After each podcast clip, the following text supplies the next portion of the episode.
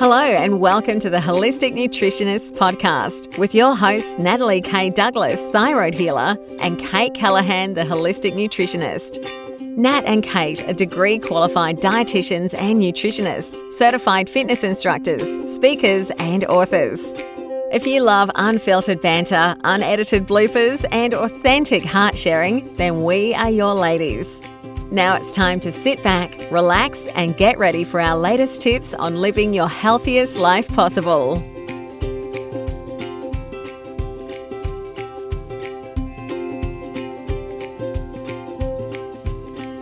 In this week's episode, we have been so lucky to interview the beautiful Kate Caddle. Kate believes that every woman deserves to be empowered and that the container of conception and pregnancy is the perfect conduit for that awakening. She is an award-winning intuitive life coach, speaker and writer, as well as a mama and wife. Through her online space, coaching sessions, lunar circles, the Awakened Pregnancy Podcast, and sold-out workshops and speaking events, Kate helps women to see that they can embark on their journey to motherhood without fear, and instead see it as a time to truly connect to who they are and awaken the gifts within. Kate has twelve years experience helping women feel incredible in their own skin, and five years experience as a working life coach. She's actively been a part of the transformation of thousands of lives. She's an advocate for self-care, living gently, and getting super comfortable in your own skin. If she's not connecting and supporting, you'll find her exploring with her husband, Michael, and adorable son, Flynn. I really, really enjoyed this chat with Kate. And to be honest, at times, totally forgot I was even recording a podcast because it really was like talking to an old friend. And as many of you know, I am such a huge, a huge advocate of holistic health and even more so mental and emotional well-being, because it has been such a transformative part of my own journey, and I see it time and time again being an absolutely foundational and pivotal thing in so many of my clients' work as well.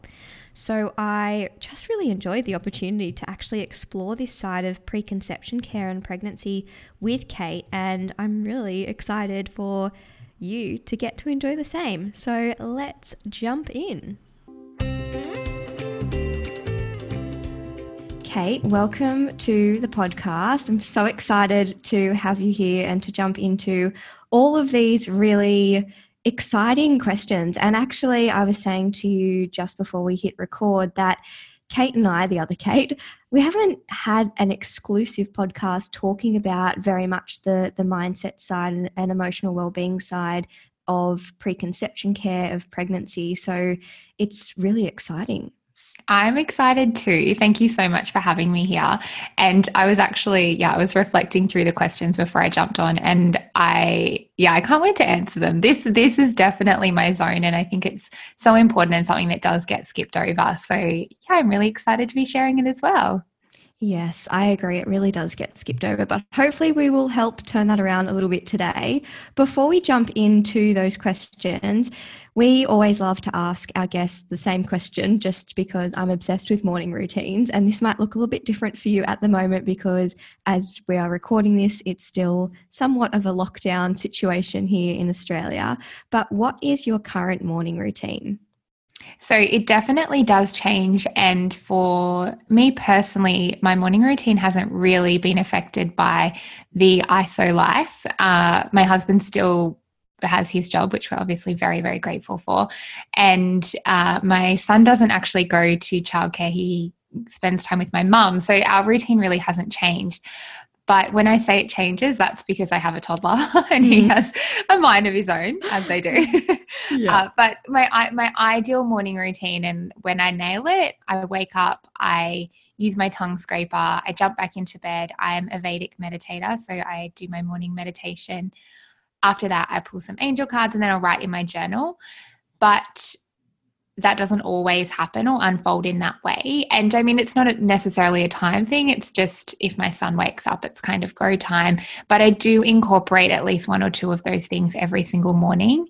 And yeah, they're kind of, they're kind of the things that just set me up for the day. And then after that, I'll usually make a herbal tea, and then Flinny's usually up by then, and it's time to play Lego and have breakfast and all of those kind of fun things. Oh, I love it. I love I love a good morning routine, and I think it's so important to be flexible with it, especially when you've got kids, because if you create this big long list of things you have to do in order to feel like you've successfully started your day, it's probably not going to happen too too often when you've got a little person that is active and not necessarily going to wake up every single day at the same time in the same mood. So I love that. I love that. Absolutely. It's flexible. Yeah. And I think I just wanted to add something on that too. My approach to my morning routine before I had my son was a lot more about ticking off all of the things. Like, I obviously enjoyed them, but I wanted to make sure I got through everything. Whereas now it's more about how or what can I do to get myself into the emotional state that I want to be in. So sometimes that is to meditate, sometimes it's to go for a walk, sometimes it's just three deep breaths, and it transforms, like I transform internally. That's my focus now as far as the achievement. It's not about ticking the box. It's how can I shift my energy to be in the state that I need to be in. Mm, and do you feel like becoming more in tune with yourself allows you to tap into what you actually need instead of what is just on that list? A hundred percent. Yeah, I found that too myself, because I used to be very much like a, here's my list, I must get through it, and then I can feel like I am in alignment and I am good to go. And now I think same same deal. It, it's more waking up and taking a moment to be like, what what do I actually need today? And mine very much changes with my menstrual cycle. Like, when I'm in the first half of my cycle, I'm all about getting up and moving my body. And the second half, I'm more about, you know, sitting in meditation or moving more slowly or starting more slowly. And I really love that I'm able to do that now. I think it's it's it makes morning routines so much less stressful, because I think mm. when you put too many expectations on what it has to look like, it ends up being counteractive to what you're trying to achieve, which is, as you alluded to, like it's it's a state of being and a way to start your day. Yeah, I, I could not agree more. Love it. Well, we could, we could do a whole podcast about morning routines. We could, but, but we won't. Uh, I really want to hear a little bit more about how you actually landed in working in this space and why you're so passionate about it, because I can hear it in the way you talk. You have a podcast yourself, which is filled with so much amazing information, and I can see that it's very much something that is just lights you up. And I love hearing about how that actually evolved. So can you walk us through that journey a little bit? Yeah, for sure. And I think whenever I think about this, and I'm sure you can relate, when someone asks me about my story, I'm like, where do I start? It oh, started totally. when I was born. I, won't, I won't go that far back. Um, Thank you. But I think the essence of what I'm about and why I'm why I am here and what my purpose is in this lifetime, I believe it's to empower women. And that has looked different at different points in my life as far as the mechanism for how I do that and how I support that. But I think through my own experience, uh, I've, I've gone more into this space, or I have. I've gone more into this space of supporting women through preconception and pregnancy. To kind of give you a little bit of an idea of how that happened, I have...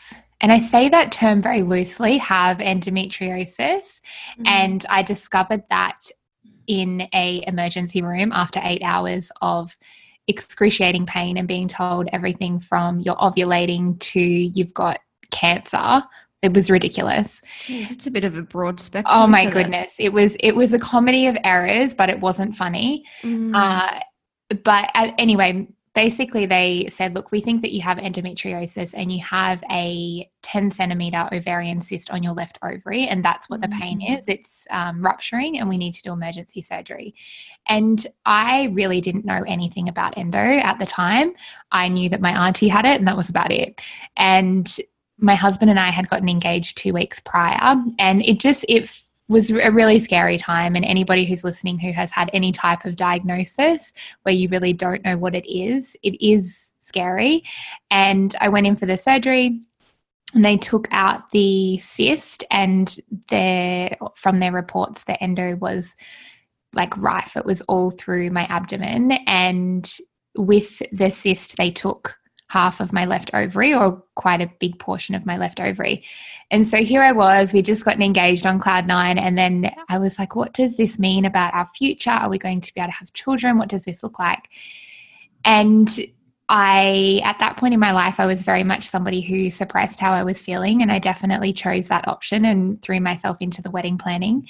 And it wasn't until after we got married that we decided, okay, we'd love to have children. Let's start trying and see what happens. And five years down the track, after I V F and miscarriage and many, many months where I was not pregnant, we did conceive our little boy. But that time in my life, I went through massive, massive growth. So, you know, I went from this high achieving person who suppressed my emotions and was always showing up for everyone else and not really caring for myself, to learning the importance of what it actually means to truly care for myself on every level and how impactful that can be for my whole well-being, that it wasn't just about my emotional health, but rather that when I remove all of those stresses from my life, you know, like overdoing things, you know, showing up for everyone else and not showing up for myself. And when I removed those stresses, it had such a massive impact on my emotional well-being, but also my physical well-being.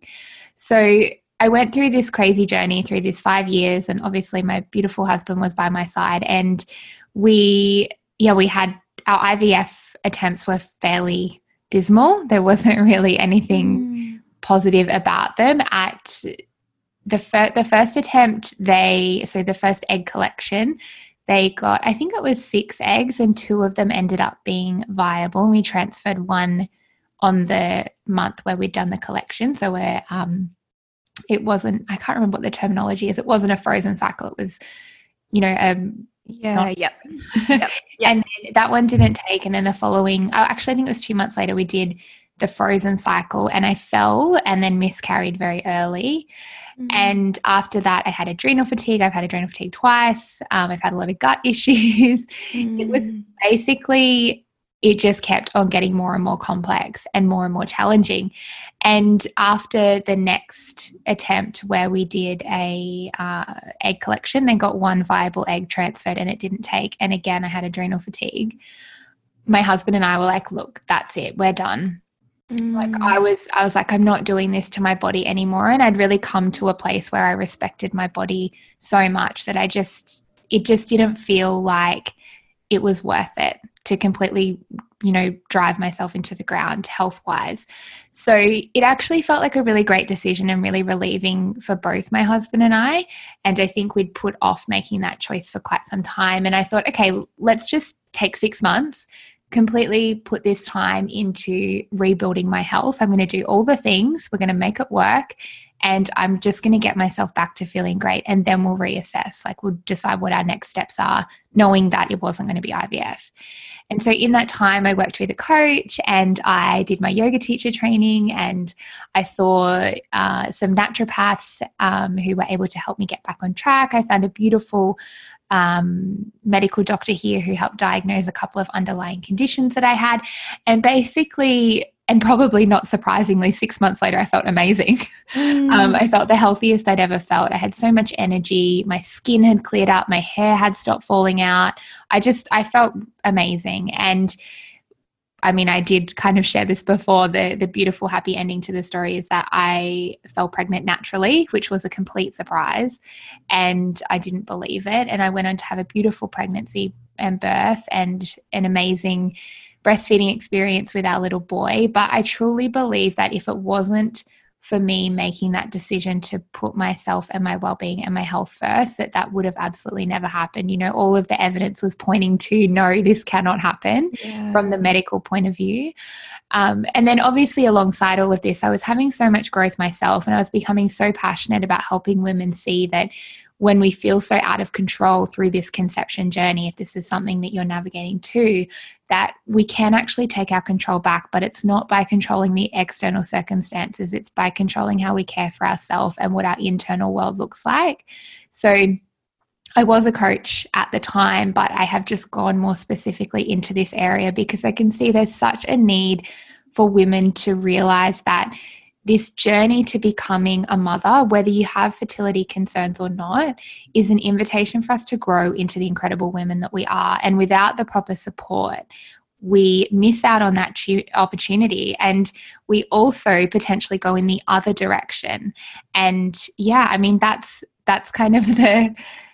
That's the crux of it. I really, truly care about empowering women. And I believe that preconception, pregnancy, and that early stage of motherhood are the most beautiful invitation and rite of passage to truly come into who we are as women. And that's that's why I do what I do.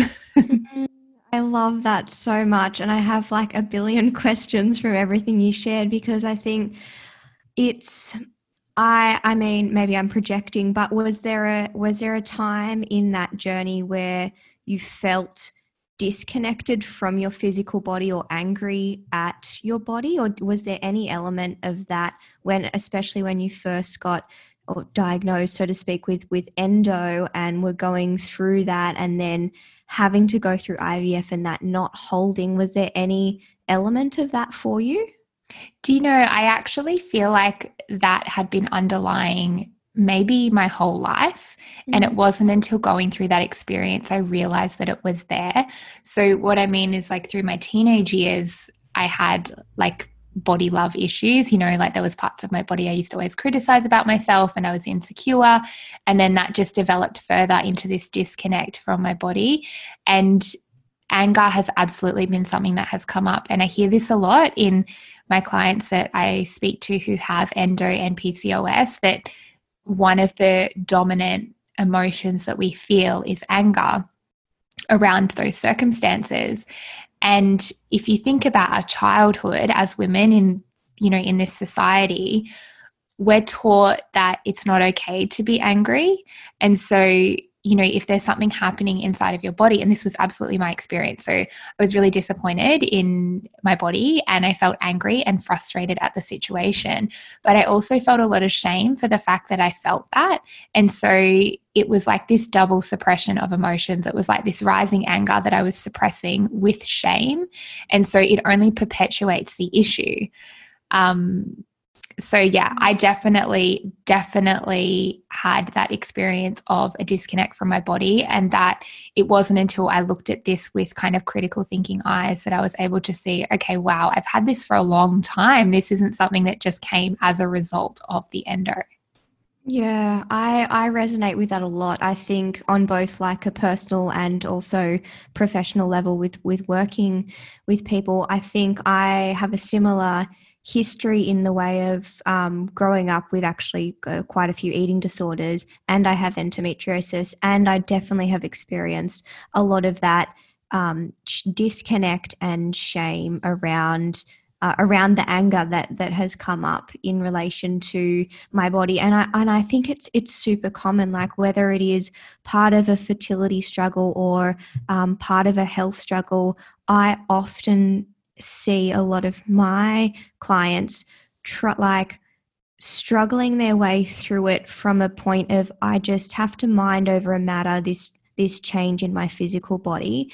And for me personally, I actually think the only way I've been able to heal any of my health issues, and the way that I very much see healing happening most effectively, is is not necessarily that way. I think it comes from addressing that stored trauma, those stored emotions, wherever they are in the body, and actually trying to connect back in, because I am super passionate about the fact that I think we know our bodies best, but so, so much of what we're surrounded by is constantly pulling us outside of our body to seek answers from someone else, from something else. Um, and it's tempting because it's much easier than really doing that work of, of unraveling a lot of that stuff. I think that's really fascinating. And I, I, I hear you in terms of it being a common theme with, with women and with endo in particular. It's, mm. it's super interesting.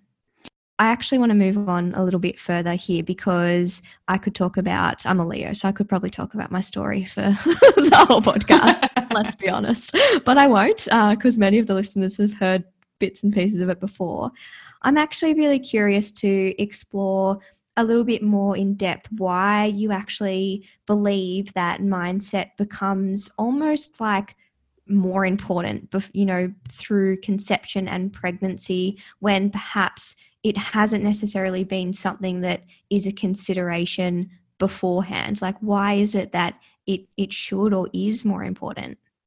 Yeah, I think this kind of builds from what I was saying before about this picture that society paints for us as women. So like what I was saying before around emotions and that we're taught to suppress our emotions, we're also subliminally and sometimes, you know, very, very much, um, even more so than that, we're taught that in order to have happiness, we need to follow a certain mold. So, for example, it might look like finish school, study, get a good career, meet somebody that you love, buy a house, get married, have children happily ever after. And whether we acknowledge that or not, so many of us are living by that program. So we we set out to achieve that, and this is absolutely what I was doing without acknowledging it, because for many of us, we're not actually living with that state of intention of, you know, knowing exactly why we do the things that we do. So if you can imagine, we've got this kind of, you know, this blueprint of happiness that we have decided at some point in our childhood, and we follow that. And it's when something doesn't add up with that. So when something doesn't tick the box in order to that plan, it's where we feel like everything's being derailed. And this concept teaches us that we must control everything around us in order to be happy. But I actually believe, in fact, that we're never truly in control of the things happening around us. It's rather that we feel like we're in control when life tilts in favor of our preferences. And so it's when it doesn't tilt in favor that we go, oh my God, like everything's hit the fan, like this isn't working. And that's when we get frustrated and angry and we experience all of those things because we feel like we're out of control. So I believe that for women, or for a lot of women, motherhood becomes a journey of unraveling those stories. And whether it is, you know, a challenging conception or a bit of a crazy pregnancy or the ups and downs and craziness of motherhood, I believe that we are given this invitation to grow into more of who we are, which is what I was saying before. But for many of us, when we don't have the skill set or the support, we don't actually take that opportunity. So I believe that women are beginning to see more clearly now that we must care for ourselves, right? Like I think that that's fairly common, that we can see as women our self-care matters. But like we were saying at the beginning of our conversation, this topic is often at more of a physical level. So we exercise, we eat the right foods, we support our bodies, we take our supplements. But one of the biggest areas I believe that gets missed and forgotten is our mental health and our mindset. And without that, we cannot function. So I'm certain that the women who listen to your podcast are aware that prevention, as far as a long-term health strategy, is imperative. Uh, but I think that Yeah. And I think that having like a crisis management view of health is very short term and very limited, and it doesn't support the big picture. So, you know, when it comes to our mental health, I think we need to look at this in the same way. So we need to look at our mindset as, how can I be creating a long-term strategy here for my mindset? Not something that is just, you know, a crisis. When a crisis occurs, then I will get support. So I think that for many women, this journey into motherhood, no matter what stage it's at, that it kind of this comes to the surface, but we're given this invitation to go deeper into what it means to be in surrender and to be trusting the process and trusting ourselves. So I don't know if I've really answered the question there or if I've kind of gone off a little bit, but I think at the end of the day, conception and pregnancy are a massive shift in a woman's life. Whether it is the first child or the fifth, it doesn't matter. We go through changes and growth on an internal level every single time we birth a soul into this world. And I think we can either look at that as an opportunity for growth, or we can just add that into the to-do list on other things that we're, you know, that we're doing in our lives. Um, yeah, but I think if we kind of look at it from the point of view of how can I support myself now in order to glide through that time in the most, you know, graceful and easeful way that I possibly can, because in our most challenging times, and they come, right? It's inevitable that we will have challenging moments in life. We don't feel resourceful. Like if you can think of a time where you were, you know, where you were really having a hard time, chances are you were not resourceful and, you know, saying to yourself, okay, I feel really crappy today. So what I'm going to do is I'm going to get up, I'm going to meditate, I'm going to make myself a cold pressed juice, I'm going to go do some yoga. Like we don't support ourselves in that way when we're in a down moment. So I believe that if you're kind of feeling good or somewhere, you know, above the line, so to speak, then now is the time to implement the practices that support you when life does all the things that it does.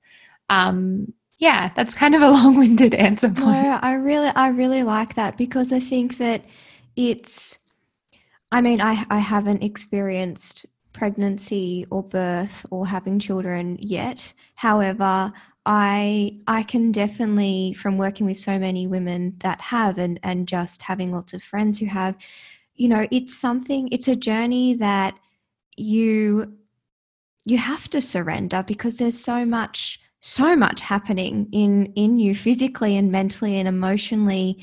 And I think that even being a mum, I mean, it's, my mum always says to me, because I was a very impatient uh, teenager and an early twenties person, she's like, well, having kids will teach you flexibility and teach you patience and teach you that not everything is going to get ticked off or be on plan. And it's almost like, I see, I see that in a lot of um, my clients and my friends. I see that the people who have this like resilience cushion of resources and um, and boundaries and healthy boundaries cope so much better and have a better experience through pre- through preconception, through pregnancy, and through motherhood as well. And I think you're totally right. It's it's it, the time to do it is when you are feeling well, because it takes less energy to implement those kind of strategies when you're in a positive headspace than it does to try and scramble to implement them when you're feeling completely shit and all you want to do is reach for something that is a distraction, like overeating the wrong things or um, scrolling Instagram. And there's, you know, we're all human and I still do both of those things occasionally, but it's, I think it's really important, as you're saying, to develop that, because I guess what that leads into, or what I'm kind of alluding to, is very much that your your mindset does influence your experience. Um, and I feel like, you know, the, the question we were going to chat about here is is kind of like what role what role mindset has in shifting experience and how it can affect the outcome at the end of the day. But I feel like we've kind of touched on that. Do you, do you, do you like, does that resonate with you in terms of doing that work makes the journey more enjoyable or, or more totally safe? I think that's a really big point around this, is we get to choose, right? And I mean, like, it's so cliche, but I'm a life coach, so I get to say it, but it's about the journey, not the destination. Mm. And so if we are completely focused on our number one goal being, for example, if you're in the conception stage, um, getting the baby, or if you're pregnant, you know, having the birth that you desire, if your focus is completely on that outcome, we miss out on the joy. Like, we delay our happiness. And often when we're delaying our happiness, we're actually in a state of suffering. So it might not look like, you know, what we paint the picture of suffering to look like. But I mean, to give you a little bit of an idea of what that can be, um, you know, suffering might be that you have a challenging relationship with yourself. You feel stressed in some way every single day. You're incredibly fatigued. You feel like you're in the daily grind, or you use, use words like, you know, oh, it's just so hard, or life's just so busy, mm. or I'm just really tired. Like, that type of language is an indicator that you are in a state of suffering. If you're not feeling happiness, lightness, and joy at some point throughout your day, most days, you are likely delaying your happiness for a future goal. So, you know, it's it's such a subtle shift, right? I'm not saying don't focus on the outcome. It's just don't make that your driver. Don't make that outcome your driver, because it becomes so conditional. It's like, if I don't get X, Y, Z, then I don't get to be happy. Like, we punish ourselves, and it's crazy. It's absolutely crazy that we would do that.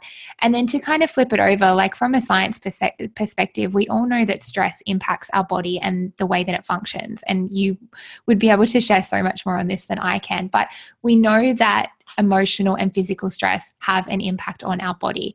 And so if we are in a state of suffering, we are in a state of stress on some level.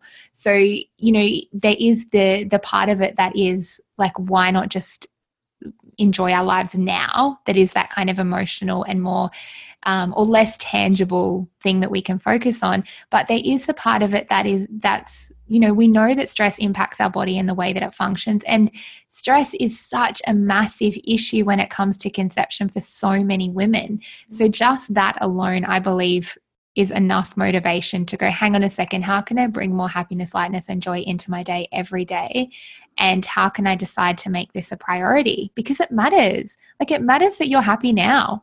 Like, I'm not about waiting for one day. Like, I wore a kimono today and I'm in isolation because I'm like, you know what? I'm going to wear the kimono today.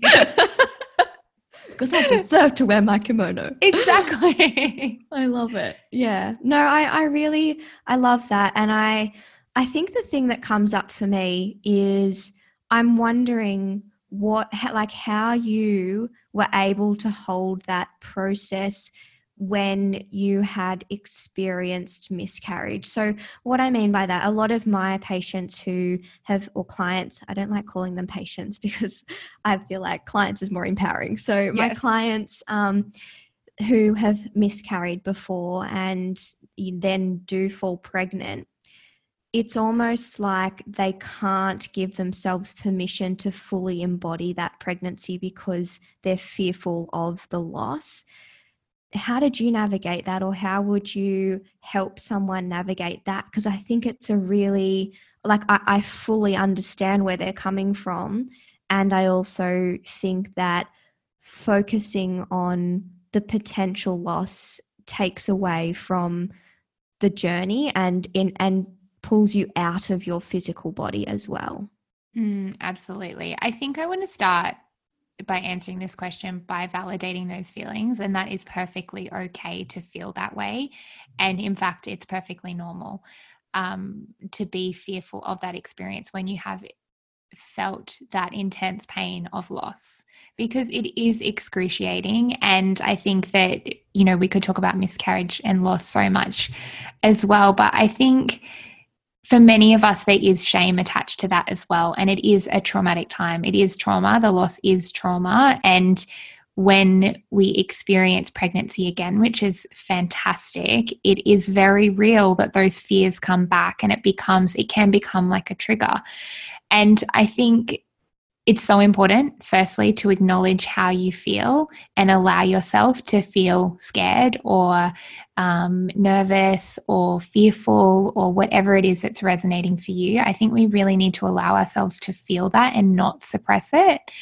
When it comes to emotions, they they're all created equal. So every single emotion is designed to rise and fall, but it's the grasping at it, whether we want to keep it because we like it or we want to push it away because we don't like it, that creates that stagnation in our energy. So if you're trying to push away or suppress those feelings, or you're trying to hold on to them as a protective mechanism, you're stopping that natural flow of energy. So even just kind of having that visual visualization of just allowing it to flow through you. Like, how can I allow this wave of emotion to just flow through me? And being aware that these things will come and go. So the pain won't stay forever, nor will our, you know, highest height of joy. They, they are all flowing and all moving. So just having that awareness can be really empowering as these things rise. But as far as allowing yourself to feel the joy and to continue to, you know, move through that pregnancy, um, you know, in, in the way that you deserve to, right? Because you deserve to enjoy that beautiful gift of this little human that is growing inside of you, even if you have experienced loss before. So, you know, first of all, I think definitely validate how you feel, have radical self-awareness of what those feelings are and nurture yourself and allow yourself to feel them. And then the next thing is you get to decide whether you want to be courageous or whether you do want to stay inside that perceived, because it is perceived, protective barrier. And I know this is hard and I know that it's scary. There is absolutely no doubt about that. But you get to choose. And I think that when you look at it from that point of view of, I don't have to be a victim of this circumstance, I can choose how I want to feel and the path I want to pursue right now, whether that is, you know, keeping myself protected or whether I do want to be courageous here. And you can, you get to go with that. Like, that is your choice and that is in your power. So when I'm talking about being courageous, I'm talking about allowing yourself to feel joy, even if it is just a tiny moment of joy each day, just allowing yourself to connect to that more and more, because the alternative is back into that state of suffering. And if you have been through this experience of loss before, it doesn't, you know this, it doesn't matter how much you allow yourself or force yourself to suffer the maybe outcome of loss again, it doesn't protect you from the pain if it does happen. It doesn't make it any less painful. Mm. And I think that we get to choose, you know, do I want to suffer through this for a potential maybe outcome? Or do I just want to let myself feel how incredible this is and how grateful I am for this little life and put all my love and hope and the best energy that I can into this experience and cross my freaking fingers that this works? Mm. And it's hard. Like, I really want to say that this is hard, um, but we get to choose. And if you want extra resources around this, Brene Brown speaks so beautifully about, I mean, everyone probably knows about Brene Brown by now. She's so amazing, but mm-hmm. she speaks so beautifully about um, not being able to be courageous without vulnerability. Mm-hmm. And so there's a beautiful, I, I think um, it's called The Gifts of Imperfection. I think that's a beautiful book on that topic. If anyone's like, okay, I really want to embrace this, um, this way of approaching it. Yes, I love that book and I love her. She's fantastic. And I, I really, I really feel like something to remind people of that I can imagine is important is that it's, it's a choice you can make every day or in every moment in terms of um, it, It, I could imagine that it's there's many moments where it's difficult to make that choice and perhaps you fall back into that victim mindset or the the more suffering. And also it's it's great that you have awareness that you can make a different choice and you can choose courage and that it's okay if you don't get that choice right all the time through that whole journey, because it is a journey. And I think as as humans, we want to protect ourselves in in so many different ways, and it is hard to be courageous and vulnerable, and they come together, as you were just saying.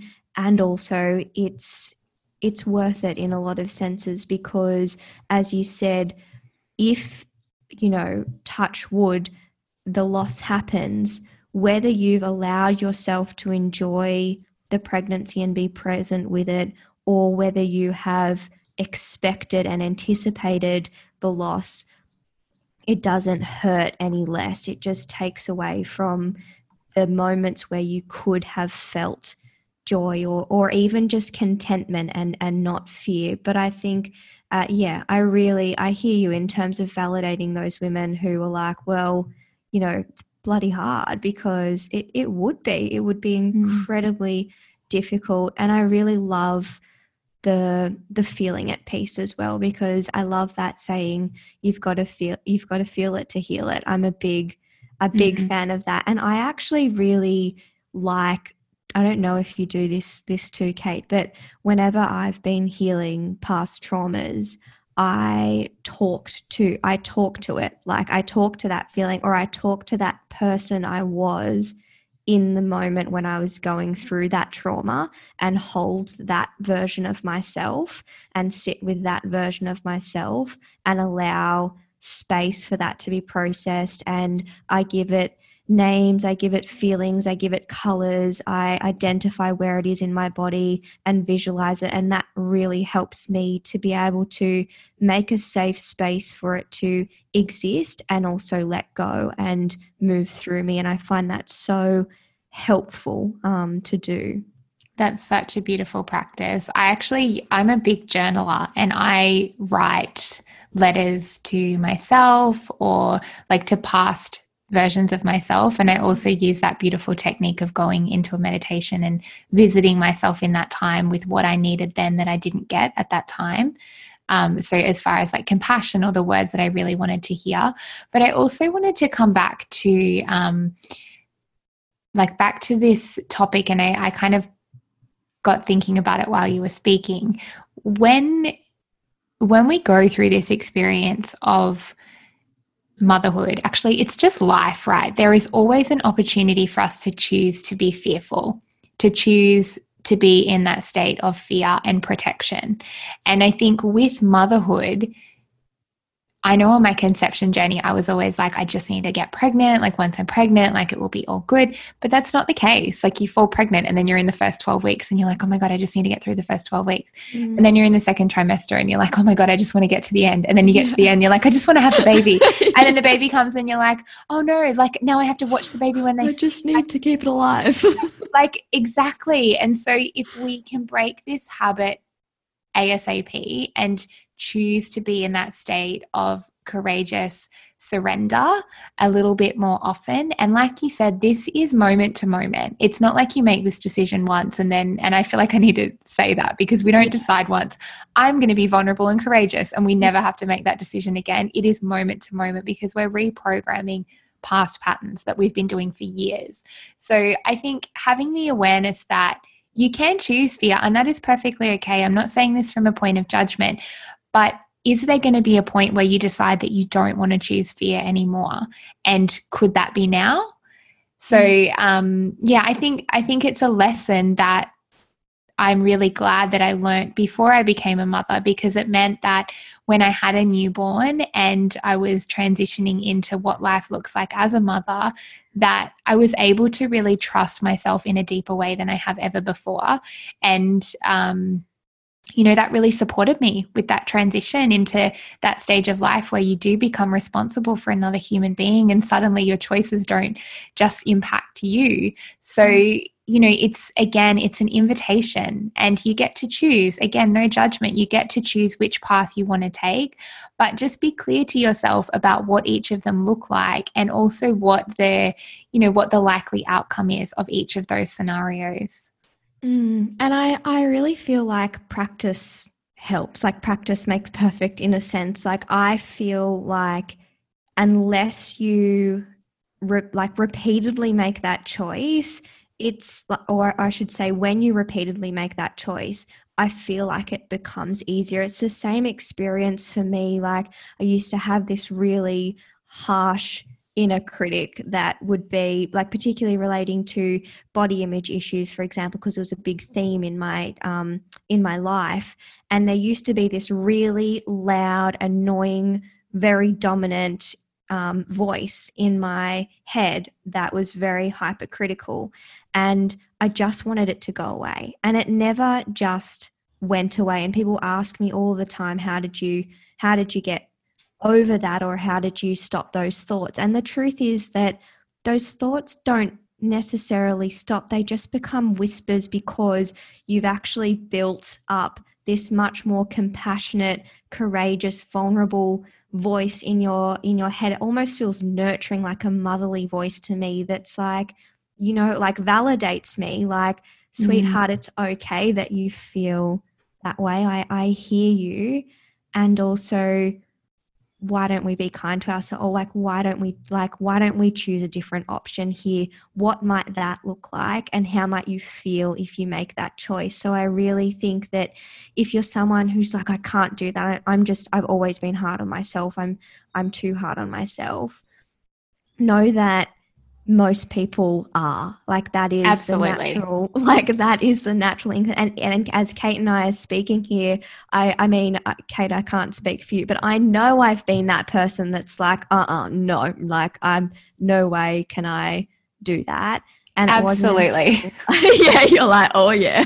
Yes, definitely. I think the thing to remember around this, and this goes back to what you were saying before, that in a lot of time, in a lot of places we do believe that the answer is outside of us. We all are born with those two voices, like the devil and the angel, mm. you know, like we are all born with both of those, but human conditioning means that the voice that isn't so kind, the volume is loud and the other one is really quiet. And it's like this tiny little whisper of like, Nat, you're amazing.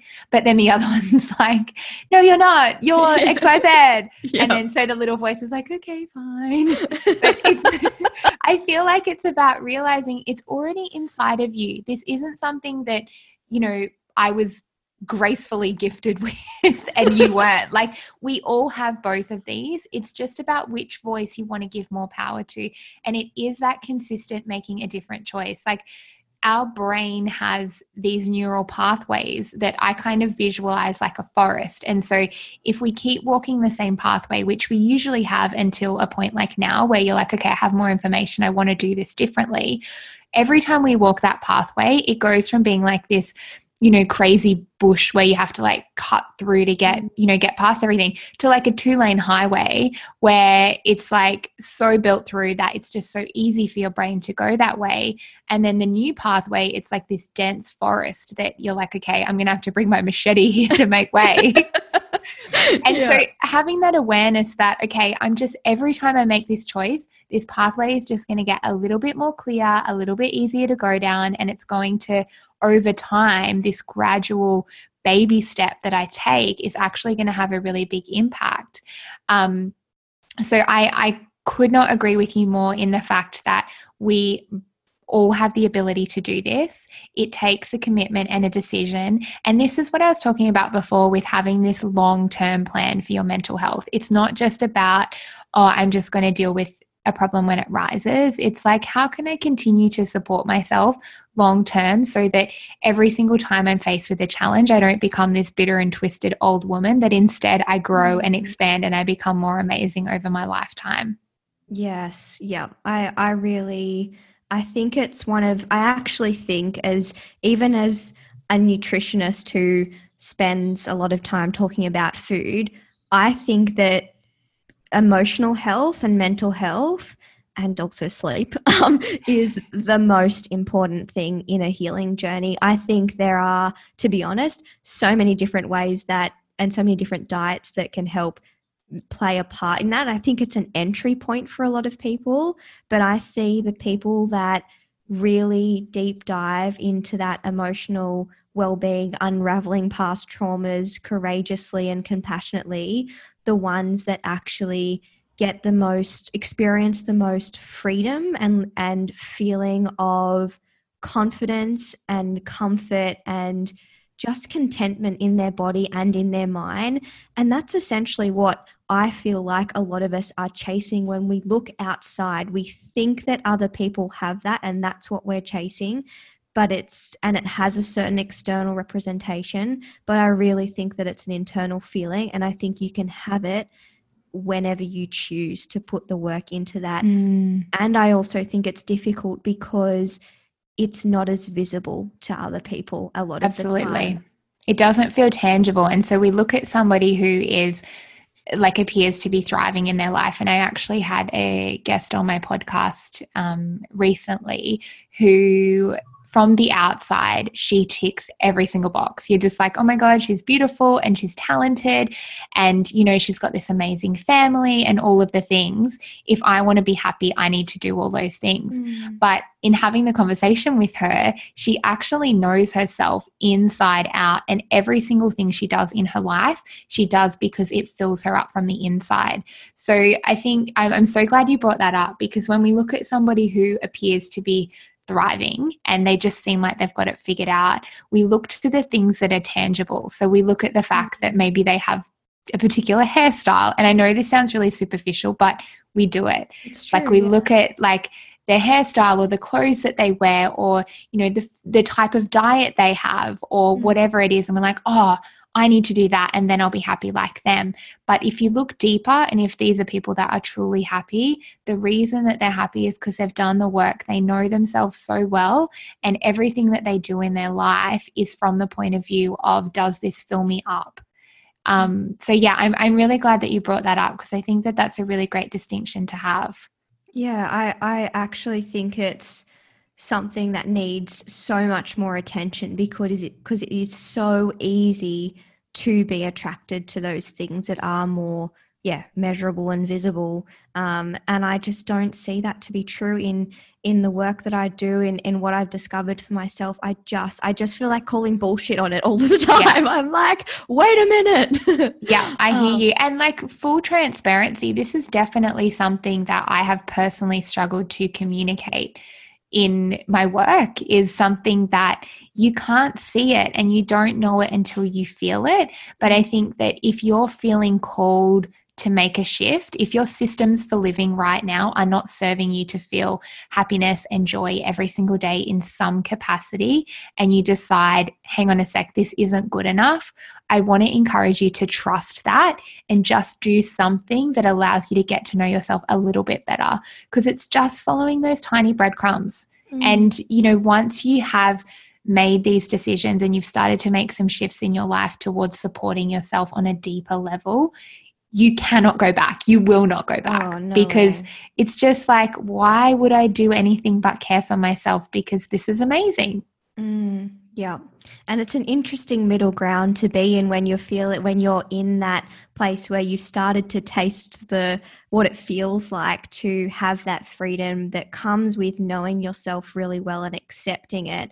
And also still got like a little toe dipped in the chasing what we have, you know, being conditioned to chase. And it's okay that sometimes you dance between the two worlds. I think mm-hmm. knowing that you're, you always have the answers inside of you of what it is that is going to lead you to feel the way you want to feel. It's just crowding out all of the noise. And I think that actually leads really nicely into what I wanted to ask you as well, Kate, which is around, like, practically speaking, um, what does that look like? Like, how does someone actually start to shift their mindset in a really practical, like, day-to-day way? What are some examples that they can use to try and even just start along that path? I think the big thing here is do not overcomplicate it. I think keep it very, very simple. And the most important thing is that you're doing things that make you feel good. So, you know, a great takeaway from today is to make a list of the things that you know that make you feel great. And you might be doing them now, or they might have been something from your childhood, but having that go-to list is really helpful and supportive. Um, So for example, for me, I mean, I spoke a little bit about my morning routine at the start, but I love to meditate. I love journaling. I love doing my angel cards. I love being in nature, and I'm a Taurus and I love being alone. So those are things that really serve and support me. And no surprise, basically all you need for most of them is your body. Like the journaling, I'm probably not going to journal on my body, but you know, we wouldn't judge you. You don't need much to actually do these things that fill us up. And we cloud out this idea of self-care with, you know, it has to be this big, massive thing. Mm. But I truly believe it's those little things that we do every single day. And so if you're at the beginning of your journey, having some structure around this might be supportive. So it might be that you're at the point where you know you know, if you don't get up in the morning and do something for yourself before your children wake up or before the rest of the house wakes up, that you're not going to do it, then it's probably a good time to set an alarm at five thirty every morning, have half an hour to yourself before you start your day. And I think having that commitment to yourself in the beginning helps to shift that system of living that you have been on to something that is going to serve you a little bit more. So number one is keep it really, really simple. Number two, know what actually lights you up and what makes you feel good, and decide that you want to make space for it every single day, because how you matter, oh, sorry, how you feel matters. Mm. I love that. And just to add a few extra ones to what makes you feel good, I agree with all of them. I also like a balance between being alone and being a superstar as a Leo. Um, um, I really love dancing, like just by myself in the kitchen, just moving to some music. I feel like it's a really great way to shift energy, and also it's really helped me reconnect my mind and my body, like to actually mm. connect back into it. So that's something I found really beneficial on top of those other ones you mentioned, Kate, as well. Love that. I'm really curious about also, like, I feel I feel like I will come up with this challenge, so I'm just going to to bring it forward, is there is a lot of information out there in relation to pregnancy and preconception. There's so many books, there's Google, there's your friends, there's, there's lots of different opinions, there's social media. How do you actually think women should navigate the kind of, like, between being informed and knowledgeable about the process? Because let's be honest, like, not a lot of us know much about pregnancy until it's actually happening, and versus kind of trusting their in- intuition and their body, and knowing that you were in, in, I guess, in essence, born to create, really. How do you find, like, how do they strike that balance? Because I feel like knowledge is power, but then too much of it can just be paralyzing. Absolutely. I think that we need to definitely choose our sources, and that will be different based on, um, you know, what, what our priorities are. And the place that we get our priorities and what's important to us as a mother is inside of us. Like, that is where you find out what matters to you. So I would say, before you dive into any content, get a little bit of clarity around who you want to be in motherhood, not who you want your children to be, who you want to be in motherhood. How can I best show up? And I would say approach content and what you're reading and books and advice and all of those things from the point of view of, how can this support me to be more of who I want to be in motherhood? Um, So for example, for me, I really had hoped that I would be able to have a drug-free birth, and that was for a variety of different reasons, but that was something that I knew was really important to me. And so I filled myself with knowledge in the area of um, unassisted birth, basically, and I equipped myself so that I was able to believe in my ability to do that. Because here's the thing with beliefs. They are completely fluid, right? You can believe what you want to believe, and I can believe what I want to believe, and they can be completely opposite, and we will find evidence to prove that what we believe is true. For example, and I feel like we can all relate to this, is if you decide that it's great for your body to drink cow's milk, you will find all the evidence to prove that you're correct. Mm-hmm. If I decide it's bad for my body to drink cow's milk, I will find all the evidence to prove myself correct. So we actually do choose our beliefs. So if you're connected to what it is that you desire and what you want as a human, and this could be the very beginning of that, right? This might not be the big picture of, this is the motherhood experience that I hope to have. This is how I'm going to show up for it. Okay, now give me a bit more information. It might just be, you know, I feel like I would love to be able to breastfeed. That might be the beginning of it. And then so look into resources that show you the positive, you know, the positive side of how you can create that experience for yourself. I think, um, I feel like I'm rambling a little bit, but I think that we need to have discernment around our boundaries with it. So basically, be clear on what it is you want, even if it's just the very beginning part of what you want, and look for resources that are able to support you to expand on that. Um, because at the end of the day, like I said, this is about trusting in yourself. If you trust yourself as a mother, I believe that is the absolute best tool that you can have. If you can look at a scenario and break it down into the two options that you have, because it usually is only two options that we have, and go, okay, this is option one, these are the circumstances, this is option two, these are the circumstances, this is my priority, which one fits better? Like, this is my overarching priority in motherhood, which one fits better? Um, So yeah, I think it's important to be clear on what it is that we want to bring into motherhood. And I think that we also need to be boundaried in what we allow ourselves to consume, and know ourselves enough to know when we've had enough.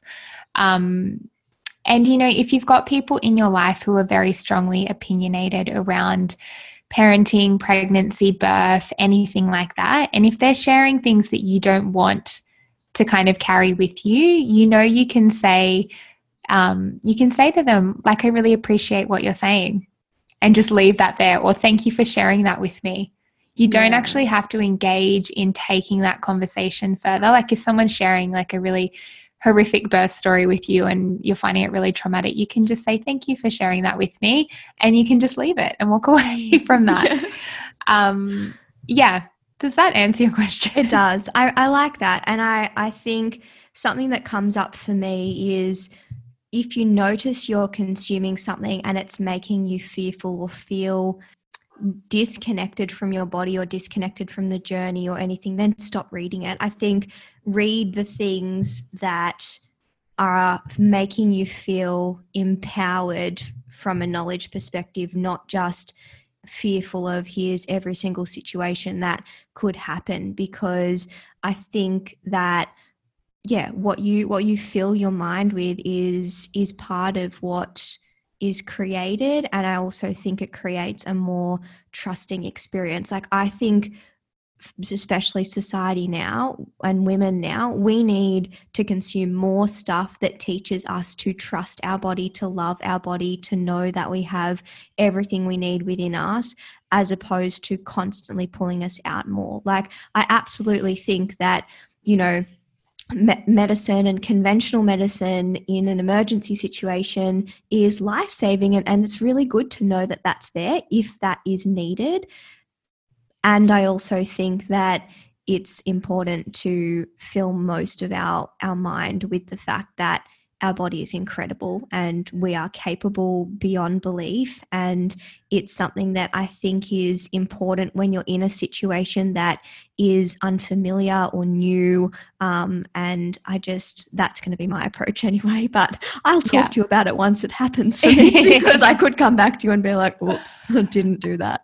I think a really good indicator with this too is to ask yourself why you're making the decisions you're making. So if you, if you're say, um, if there's a choice that you're making around birth and you're making it because you're scared, then that's an opportunity to grow and learn and fill yourself with the opposite. So for example, if you're fearful of childbirth and you're like, the moment that I go into, um, you know, into the labor ward, I'm getting an epidural because I'm afraid of the pain. Mm. That's an opportunity to go, okay, hang on a second, how can I grow here? Because I don't need to be afraid of that pain, because this is very natural. So I think it's really important to look at our intentions behind it, because if you're someone who's like, I am really excited for this experience, I know that I want to have an epidural because I want to be calm and I want to be relaxed, and that feels so exciting to me, then that's a completely different energy to I want it because I'm scared. Yeah. And I think we need to check in with the intention behind the choices that we're making and what we are wanting to manifest and create for ourselves, because if it is, you know, in that fear state, then we're not serving our inner connection with ourselves and building that faith in our own ability. Um, so I think look at the reasons behind why you have the choices that you have, and whether it comes from a place of fear or from a place of love and connection. And that will help you to see, you know, if you're, if what you're doing or what you're planning to do is actually going to continue to build that relationship with yourself, or if it's going to push you further away from it. Mm, I love that. That's really, really good advice. Um, and I'm curious to know as well, how can, like, how do you actually work with women to support them through conception and pregnancy? Because I know that I can't be the only one sitting here being like, you're definitely on my team when, when this is happening for me. So how, like, what does that actually look like, and, and how can people work with you in that way? So the the big thing that I do is I help you to experience your journey without fear. And I do that. I'm a coach, which you have shared. Um, so I do that with working with women one-on-one at this point. And what we do together is we, it's, it's a really personalized experience. So we get to talk about the things that you're fearful of, the things that are challenging you about your experience, whether you are trying to conceive or whether you're pregnant and you're preparing for your birth.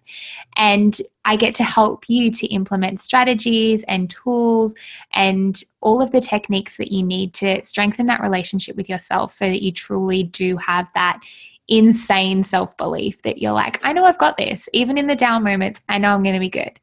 Um, so yeah, I mean, that's, that's kind of what we do together is we help to, I help you to remove the fear and really feel empowered and like the fierce woman that you are, um, so that you can have the most incredible experience, whether it is conception or pregnancy, and really nurture yourself to have like the best time, because it's so freaking cool. Like growing a human is amazing. Isn't and the, it so incredible? When oh I think about God. it, I, I'm like, holy shit, I could actually grow a whole human, two if I wanted to, or three. Exactly. Like it's, so cool. it's, it's so amazing. It doesn't matter how many times you see it or you experience it. I feel like, especially if you have had any type of challenge, there are so many beautiful little things that happen to birth a healthy little human. And I think that being in a state of gratitude and amazement for our body, like we don't even really have to do anything. Like our body does it. Like I definitely like, use oh. that excuse with my husband when he asked me to do things. I was like, mate, I'm busy. I'm got yeah, a baby so right here. So You're I was building some brain cells. Just you yeah. mind giving me a minute. But really, we don't actually have to do anything. Like our body will do it on its own. So I think that our work as a mother is to get our mindset into the most beautiful, empowering space so that we get to have a great experience and so that we get to show up for these tiny humans. Like, I don't know if you've noticed this, but these little people that are being born right now are woke. Like they yeah. have got this world figured out, and we really need to up level to be able to parent them. Like I have no doubt that from that moment, five, well, actually it's seven years ago now, Flynn's two, that moment seven years ago when my journey began with that moment in the emergency room with the endo, when I think about that and it's who just, I was then and like who I am now, it's like, whoa, like I am a completely different person. And all of that I believe was Flynn preparing me to be his mother. Before he was even in my womb, he was working his magic, making me wake up, making me grow, making me learn so that I could be who he needed me to be. Um, so yeah, I hope you do that. Well, that sounds a little bit good, doesn't it? I actually think it should be mandatory. Like, I feel like this is how it would have been when we grew up in tribes. There would have been like women helping other women through this process in so many different ways. And I think that I am so all about women having that kind of support through preconception and pregnancy. I just think what an invaluable resource to have on your side. I just, mm. yeah, I'm all about it. I love that. And I'll definitely pop all of your um, links to your website and social media and all, and your podcast as well um, into the show notes, because people definitely need to get amongst that and share it with their friends who are looking to be pregnant or who are pregnant, because what a powerful thing to have on your side. Now, before we wrap up, um, I have one final question that I, again, I ask all of the guests is, what is one thing that you do for your health daily that you haven't already mentioned? Extra challenge there. Uh, one thing I do that I haven't mentioned. Okay. Maybe besides I meditation. Like, I feel like the over, like The the one thing that I consistently do multiple times a day for my health is I check in with how I feel. I ask myself what I need and I give it to myself, which sounds really, really simple, but so many of us disregard what we actually need. So like right now, checking in, I'm like, I'm a bit hungry. I'm going to go get some food after this. Same. Yep, so I yeah, it. I think it's just that consistent checking in with myself internally and going, okay, what do I need right now? What's going to support me most right now? And then actually doing it. Mm, yes, that is beautiful. I really like that. And I have to say you're the first guest that has answered that way. And I love it. I actually awesome. think what a great tip. Gosh, I'm gonna, I'm gonna, I think I do that most of the time, but now I'm going to be more conscious of doing it every time. I think that's, yeah, I love that. Good one. I spend Kate. a lot of time by myself, so I probably do talk to myself more than so, so you're just like rocking this isolation business. You're like, I have, I have been, but I actually saw a meme the other day that said, um, I'm a homebody, but I actually liked going to those one or two places. Oh, I'm kind of so getting true. to that point. Yeah, I feel that. I feel the same. I, I very much like my own company, but it's just, you just need like a little top up of like someone outside of you, just you, yourself every now and again. Yeah. Yeah, my son is, um, he's an Aries, and he just like, he is so social. He is such a people person. Yeah. And he's actually been loving being at home, I think, because he's getting more of my undivided attention. But the other day he said to me, came up to me, he said, Mummy, markets, markets. Aww. I was like, oh, buddy, the markets aren't on because they're like closed yeah. at the moment. But he's obviously starting to feel it too. I think I think we're getting to that point where we're like, okay, we're done with this yeah. now. Was fun for a bit, but time to move on. Yeah. Feels. I, I'm sure everyone can, uh, many people can resonate with that. That's awesome.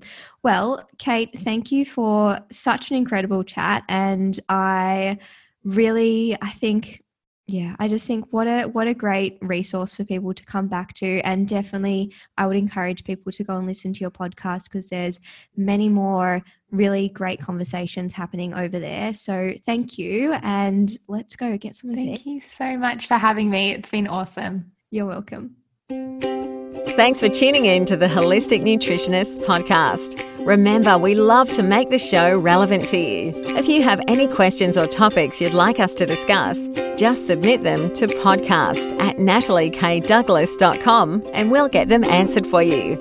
Also, don't forget to subscribe, rate and review the podcast on iTunes and share it with a friend. And if you're looking for more info about how we can accelerate your journey to optimal health, you can find me, Nat, over at natalie k douglas dot com and Kate at the holistic nutritionist dot com. See you next time.